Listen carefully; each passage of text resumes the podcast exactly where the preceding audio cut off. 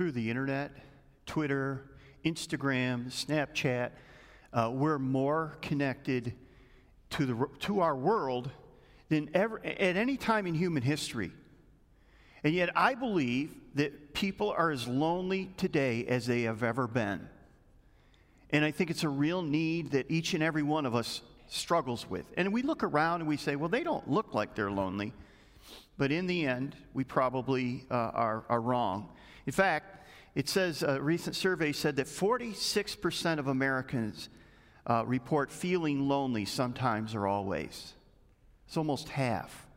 68% of British people say they are lonely. In fact, the UK has now uh, made, uh, developed a position called the Minister of Loneliness. Can you imagine that? Uh, one poll said uh, 65% of 12 to 17 year old teens say they sometimes feel lonely.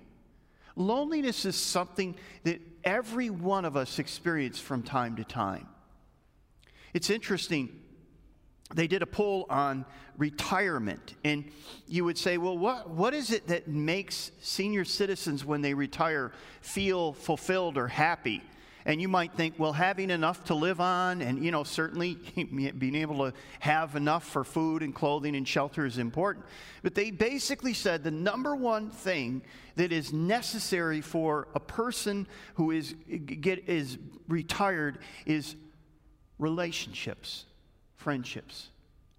That is going to determine whether they're happy or not. So why is this true? Um, why is it that we f- we're so connected? We could pull our phone out and send a text or uh, a Snapchat or Instagram or uh, an email or whatever to a person and usually get a response back, but we still feel lonely. Sometimes we're having a difficult time. We we send them a, a, message and say, Hey, I'm having a hard time. I'm having a, a difficult meeting. I'm, I'm struggling with this. I'm, I'm having, t-. and they say, I'll be praying for you. And they send you like a, a little heart or something like that. When in reality, what do we need? We need somebody to walk up to us and give us a hug, don't we? I mean, the emoji, emojicons, uh, they just don't do it. Emojis just don't do it when you need a hug our society, and so, so what is going on with our society?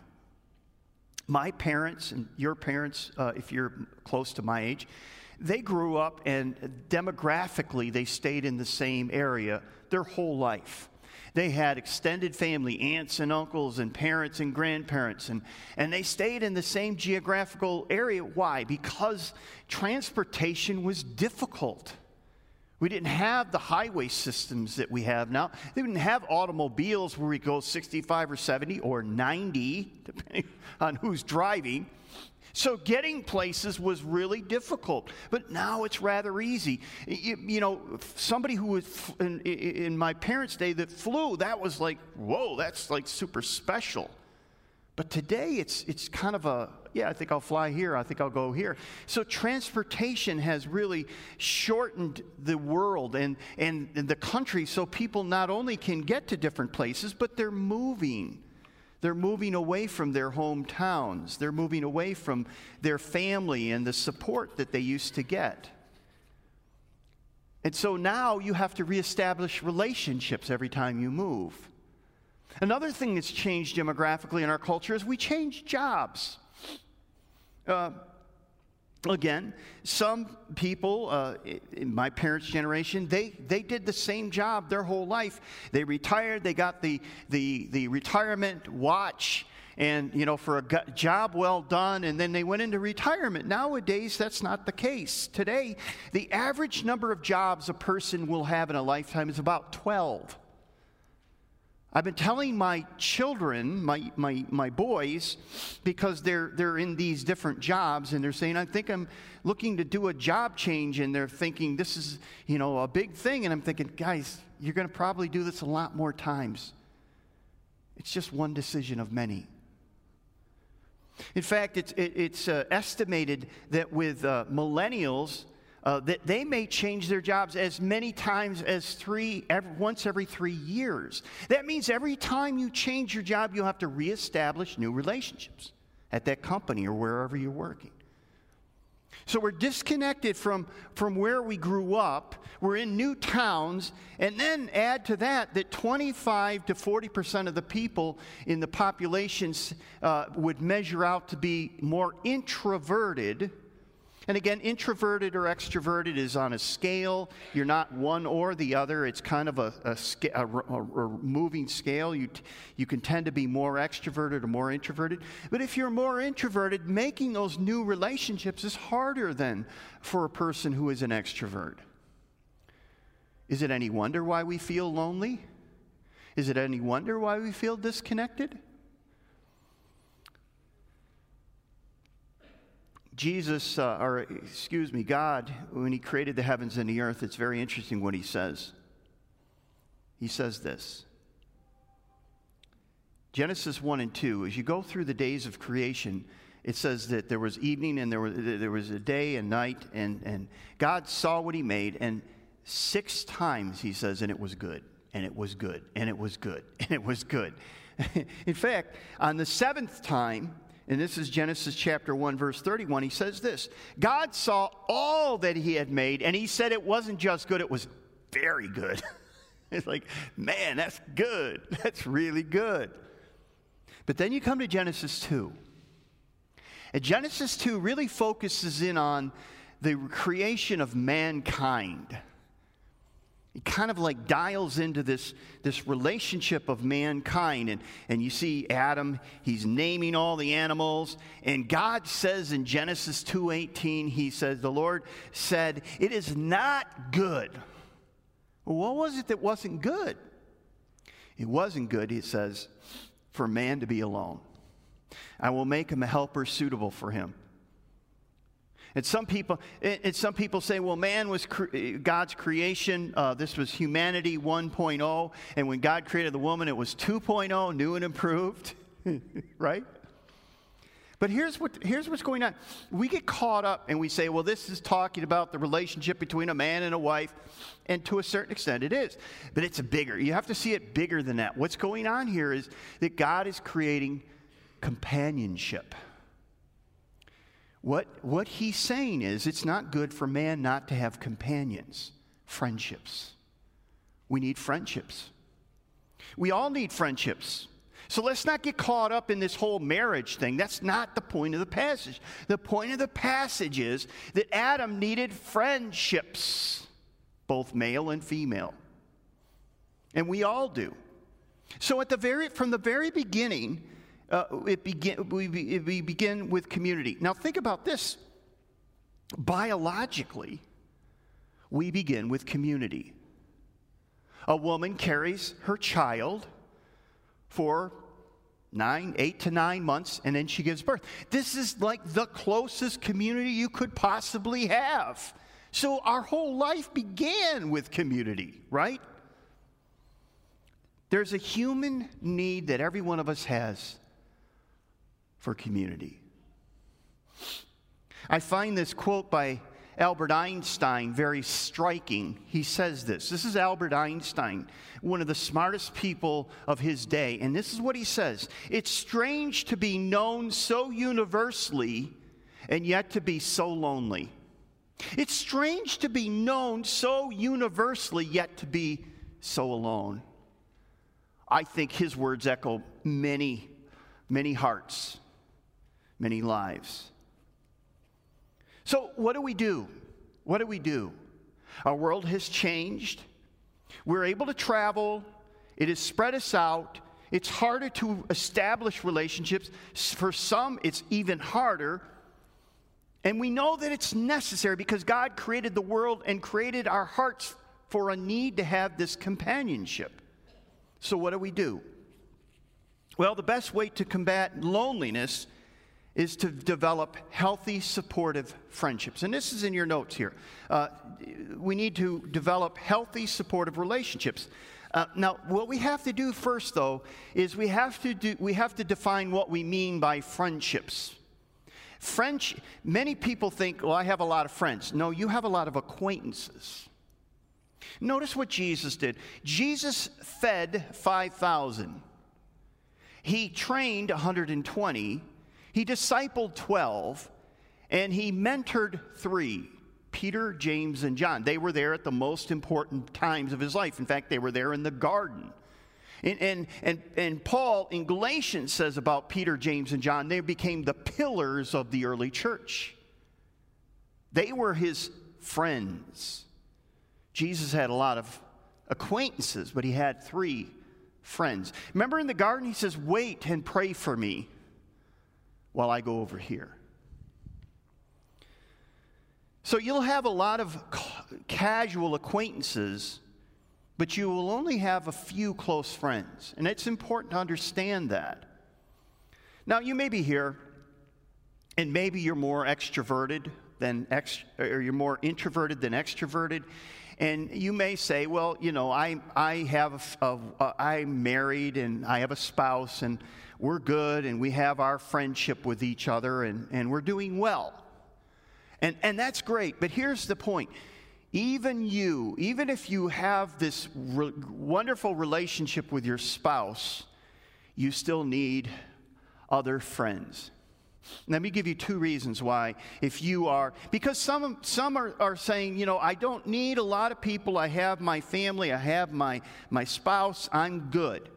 But here's the problem with that what happens when your spouse, or if your spouse dies? and you're alone. Now what? Let me give you a second illustration.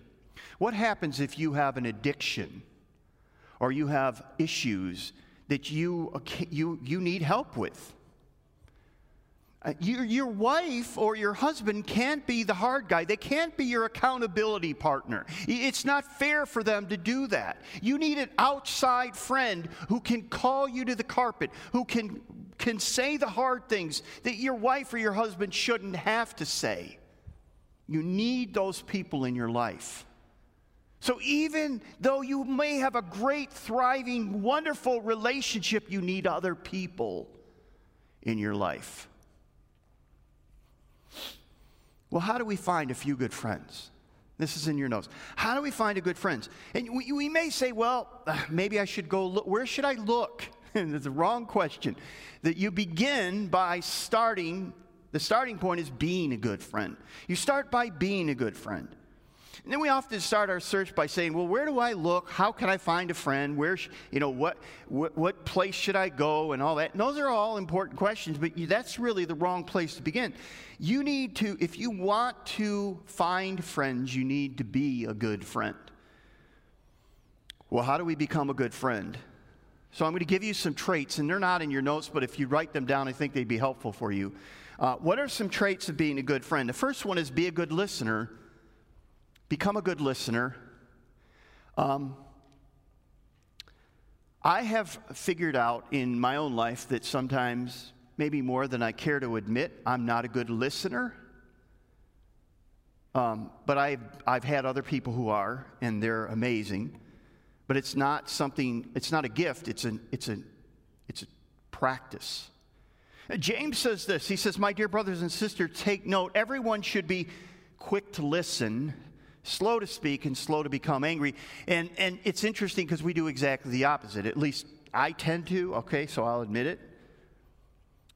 I'm quick to speak. I'm, I'm not quick to listen. I'm quick to speak. I'm quick to maybe get upset, but I'm not a quick listener. In fact, think about it. You think of people, they're, oh, they're a hothead. Oh, they're a big mouth. But have you ever heard anybody describe uh, somebody as, oh, they're a quick listener? What, what does that mean? It means they're good listeners. L- write this down. This is a great phrase. Listening is loving. Listening is loving. Sometimes we're so busy waiting for the person to get done saying what they're saying that we're not loving them. We're not listening to what they're saying. We're not hearing not just the words, but what they're saying, what's behind the words. Now, again, this is not coming from an expert because I am not an expert. Take a genuine interest in others. Ask them questions about themselves. Learn about them. People who, who give a monologue often find themselves alone. If you're just so busy sharing about who you are and talking about what you, what's important to you, you're missing the point. Listening is loving. Uh, this is what Paul says in Philippians. Write this verse down Philippians 2, verses 3 and 4. He says, Do nothing out of selfish ambition or vain conceit. Rather, in humility, value others above yourselves, not looking to your own interests, but each of you to take the, to the interests of others. Listen to the interests of others. Humble yourself. I like what somebody said as I was reading through a lot of material and thinking through this. I came across this phrase and I thought it was great. Be interested, not interesting. We're so busy trying to be interesting that we're not interested. And you know, people pick that up right away. Think about this for a moment. When was the last time you had a conversation with somebody who was genuinely interested in you? Most of us would say, Yeah, it's been a long time. Well, how about we be that person for somebody else? Be interested, not interesting.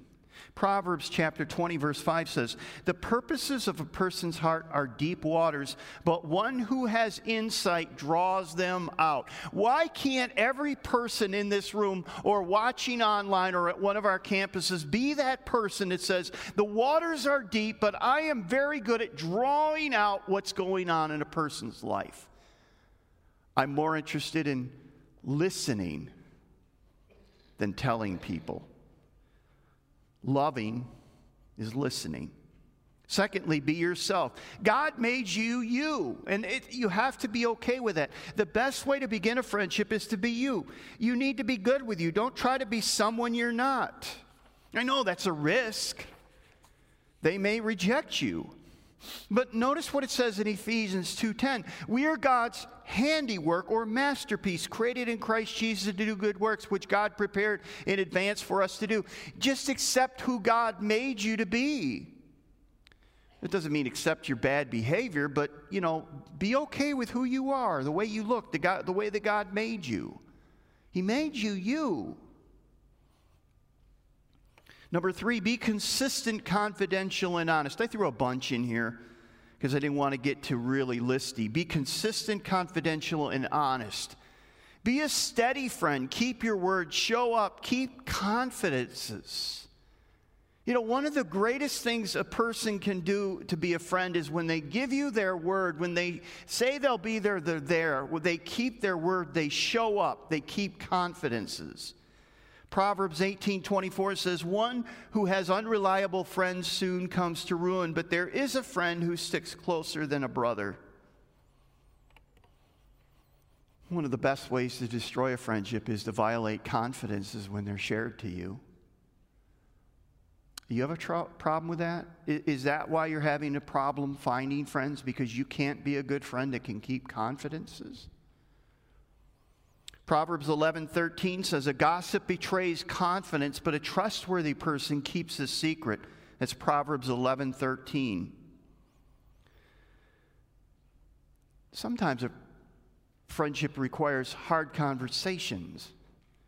Are you willing to speak up? Are you willing to say what needs to be said in the right way that it needs to be said? One of the best illustrations of this, we don't have time to go there, but the, one of the best illustrations is in the book of uh, Samuel, where David has sinned, and Nathan the prophet comes to Daniel, or excuse me, David has sinned, and uh, uh, Nathan the prophet has comes to King David and he confronts King David, but he does it by telling him a story.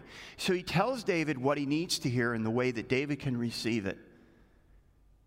And, and when it comes to the punchline where, where he tells the story about this, shep, this, this sheep, this little ewe lamb, and the man who takes it from the family and kills it and, and gives it to his guest, David says, This man should, and Nathan says, What should happen to this man? And David says, That man should die. and I picture Nathan saying, It's you, David. And David immediately, it just wrecked his life. I mean, he just, it, he saw his sin Do you have somebody in your life who can say those hard things to you? This, we're talking about deeper relationships. This isn't surface. How did your team do? You know, what's going on in, in the weather? This is a little deeper. Paul puts it this way in uh, Ephesians 4:15. He calls it speaking the truth in love, we will grow to become in every respect the mature body of him who is the head that is Christ. The way that we grow in the Christian life is we have people around us who can say those hard things that we don't want to hear but we must hear. The Bible in the Old Testament calls that iron sharpening iron. We all need those relationships. Do you have those relationships? So, the first step in, in, taking this, this loneliness thing and dealing with loneliness is to become a good friend. The second step is to discover uh, or find a friend by discerning and choosing your friends wisely. Choose your friends wisely. Um, you're going to have a wide range of, of acquaintances. But our close friends must be carefully chosen. I mean, it says in the Bible, Jesus ate and drank with sinners, right? Those weren't his inner circle, though. they were his acquaintances. There's a big difference. He had an inner circle. Let me give you a few groups of people that you need to avoid. Avoid hotheads who like to, like to argue and people who like to gossip. Avoid them. Again, I'm not saying that you can't have them as acquaintances, but they should not probably be your inner circle friends. If they're hotheads, they like to argue. Because here's why you'll begin to model the people that you hang around with. If they're angry, you're going to find yourself angry. If they gossip, you're going to find yourself being drawn into that. If they like to argue, you'll be drawn to that too.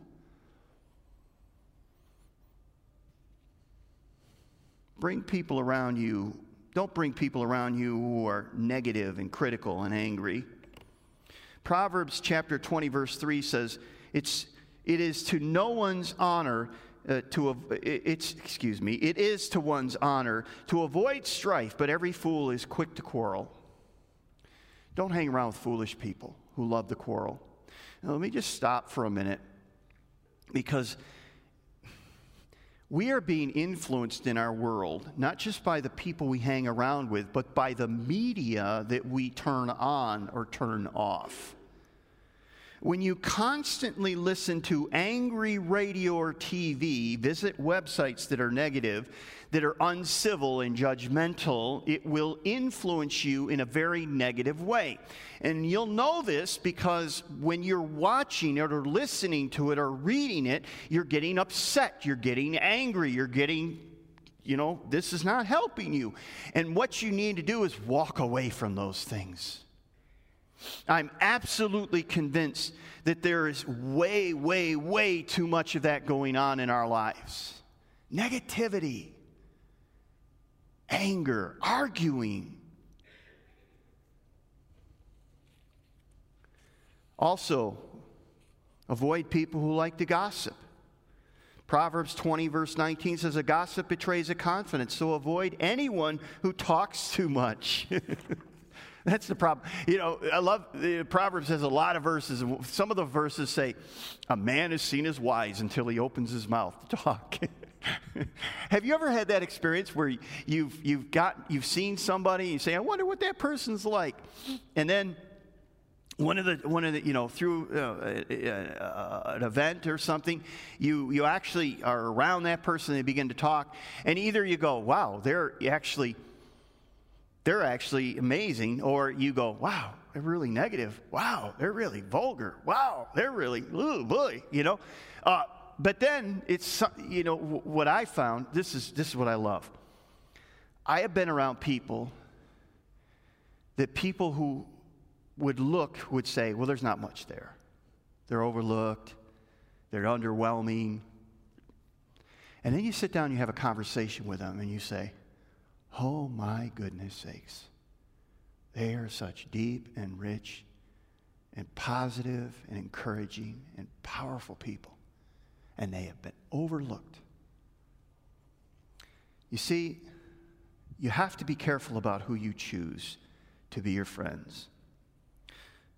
Also, avoid people who are dishonest and morally challenged.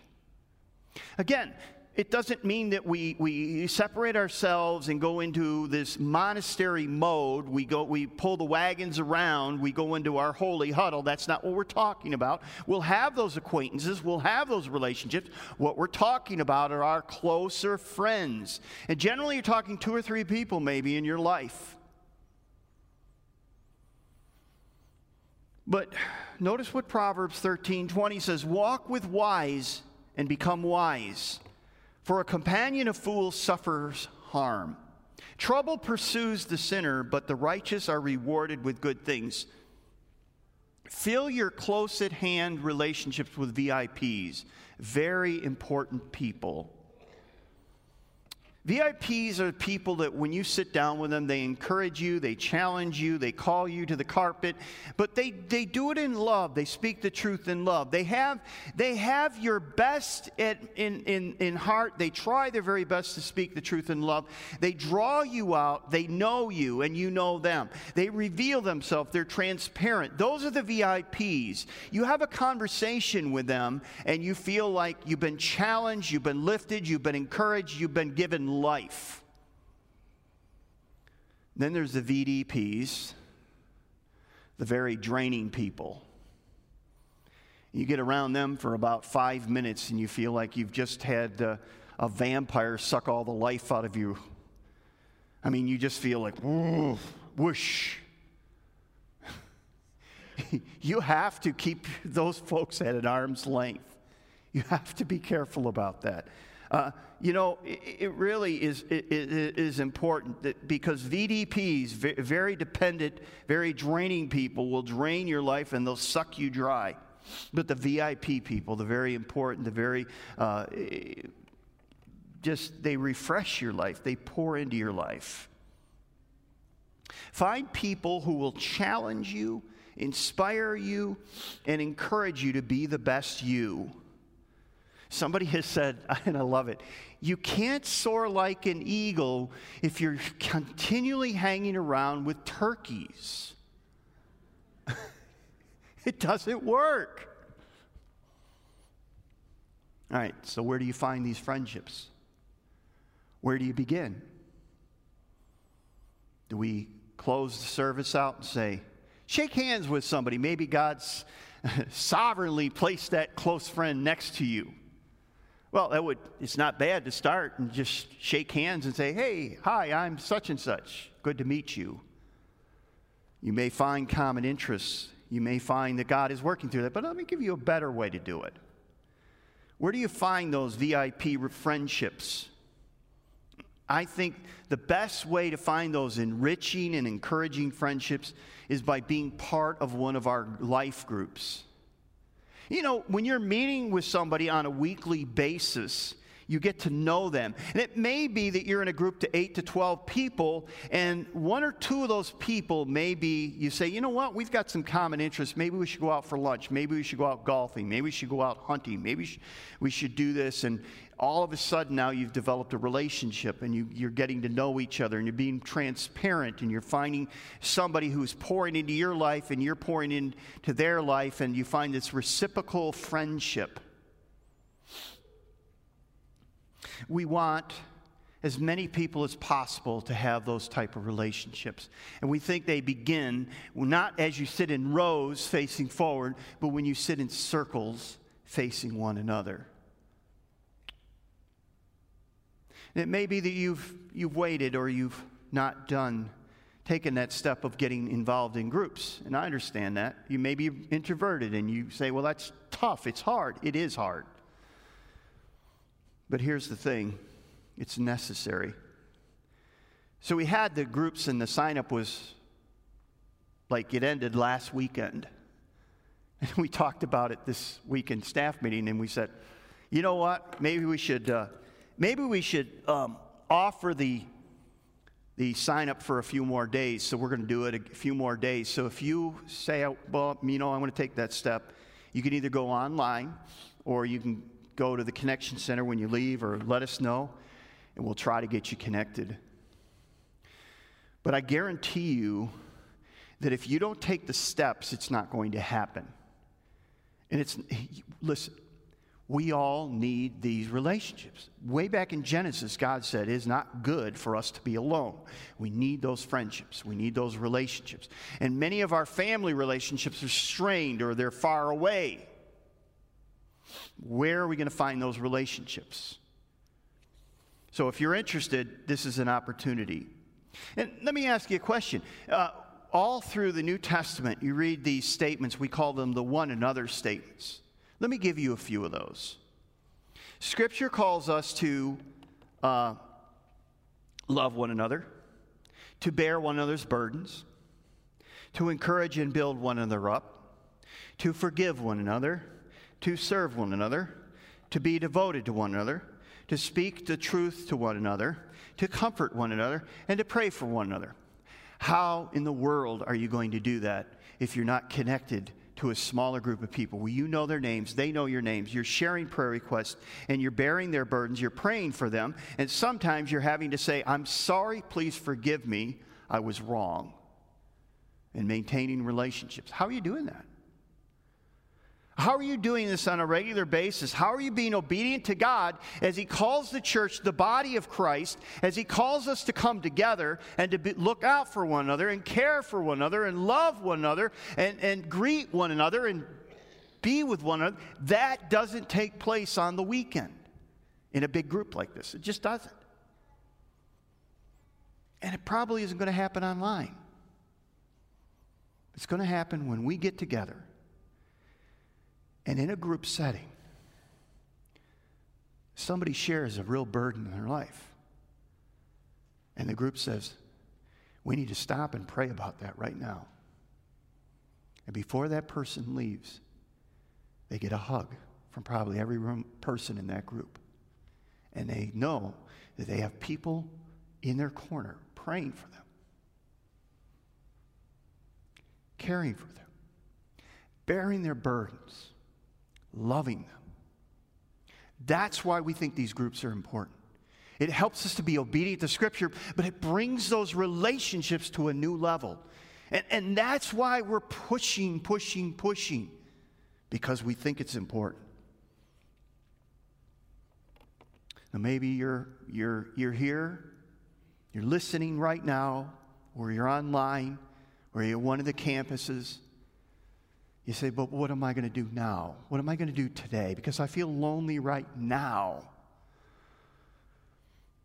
So we've only been talking on a horizontal level. We've only been talking about human relationship. God said it's not good for man to be alone. And it isn't. We need human contact, we need human relationships. But the third point of your outline is this remember the friend you already have. Jesus said to his disciples, I no longer call you my servants, I call you my friends. Jesus, uh, uh, Jesus says a number of things in, in the New Testament, and he says it to us. If you are a follower of Jesus Christ, if you have given him your life because he gave his life to you, and you understand he lived the life you should have lived and died the death you should have died, and you realize you can't save yourselves, and you say, Jesus, I'm a sinner, I'm lost, and I realize you gave your life on the cross for me. You said, I love you this much. You gave your life for me and you lived the life I should have lived. Now I give my life to you. This is what Jesus says to you. He says, I came to save you. I gave my life for you. He promises, he says, I will never leave you. He says, I'm going to prepare a place for you. He knows you at your worst, and he still loves you. He knows your every thought, He still loves you. You know, the, the thing about it is, you, you, you say, well, uh, can I be transparent with Jesus? It's like, yeah, that's like kind of like that's already happening. Like he already knows. It's like you admitting that you struggle with something or you're, you're you know, all this, and Jesus going, oh, I didn't know that. It's like, yes, I already know that. Thank you for being honest with yourself.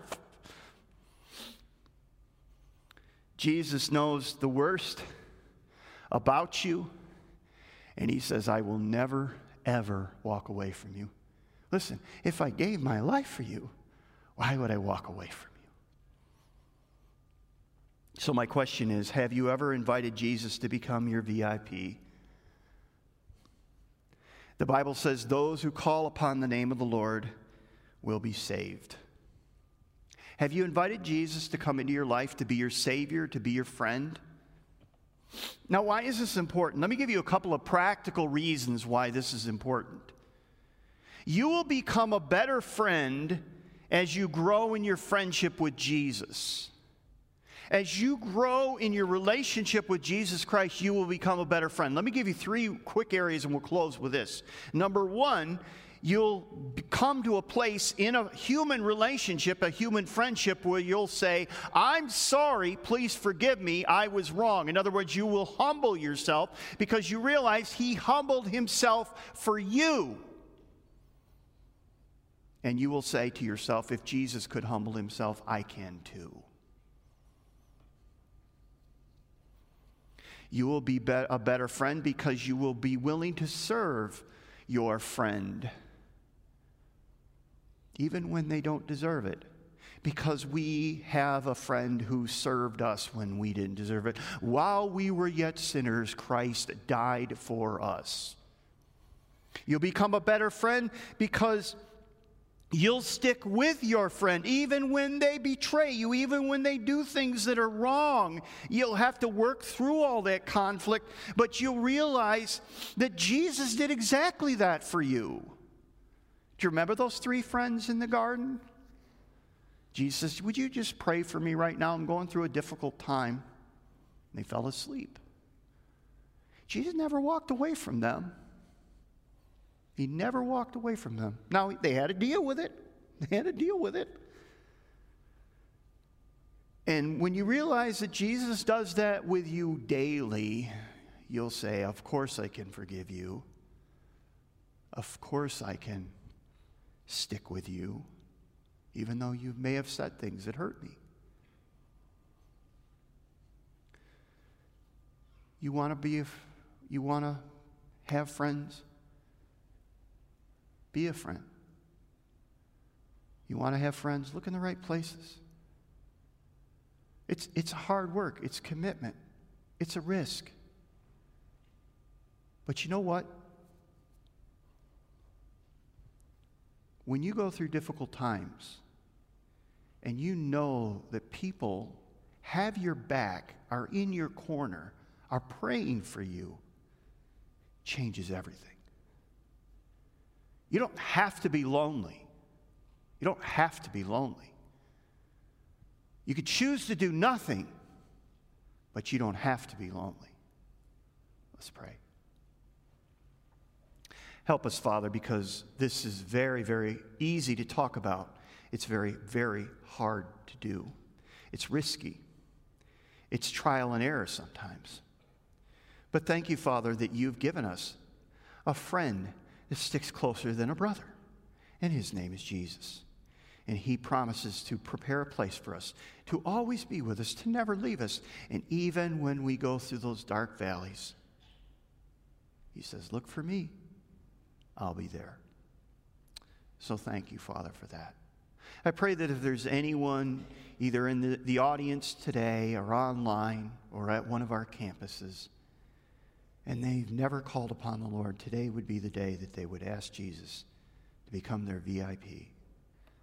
And it would be something simple like this Jesus, I realize I'm a sinner, I'm lost, and without you I have no hope, but I realize you came from heaven to earth you humbled yourself and gave your life for me. You died so that I could live. You took my sin. You took my punishment. You took the wrath that I should have gotten. You lived the life I should have lived. You lived. You died the death I should have died. And you rose on the third day. And so, Jesus, as you've given your life to me, now I give my life to you. And I want to begin a journey with you, and I want you to become my best friend ever. Help me as I begin this journey. And Father, if anybody prayed that prayer, I pray they'd let somebody else know, maybe a friend, maybe a Christian friend, that could help them take the next steps in the relationship with Jesus Christ. Father, help us to walk across the aisle and to make friendships, but help us to be friends, good friends. Because if more of us were good friends, we would find good friends. So help us in this pursuit, this important pursuit. As our world gets more connected but more lonely, help us to find those good, deep, growing, healthy, supportive relationships, friendships. We ask this in Jesus' name. Amen.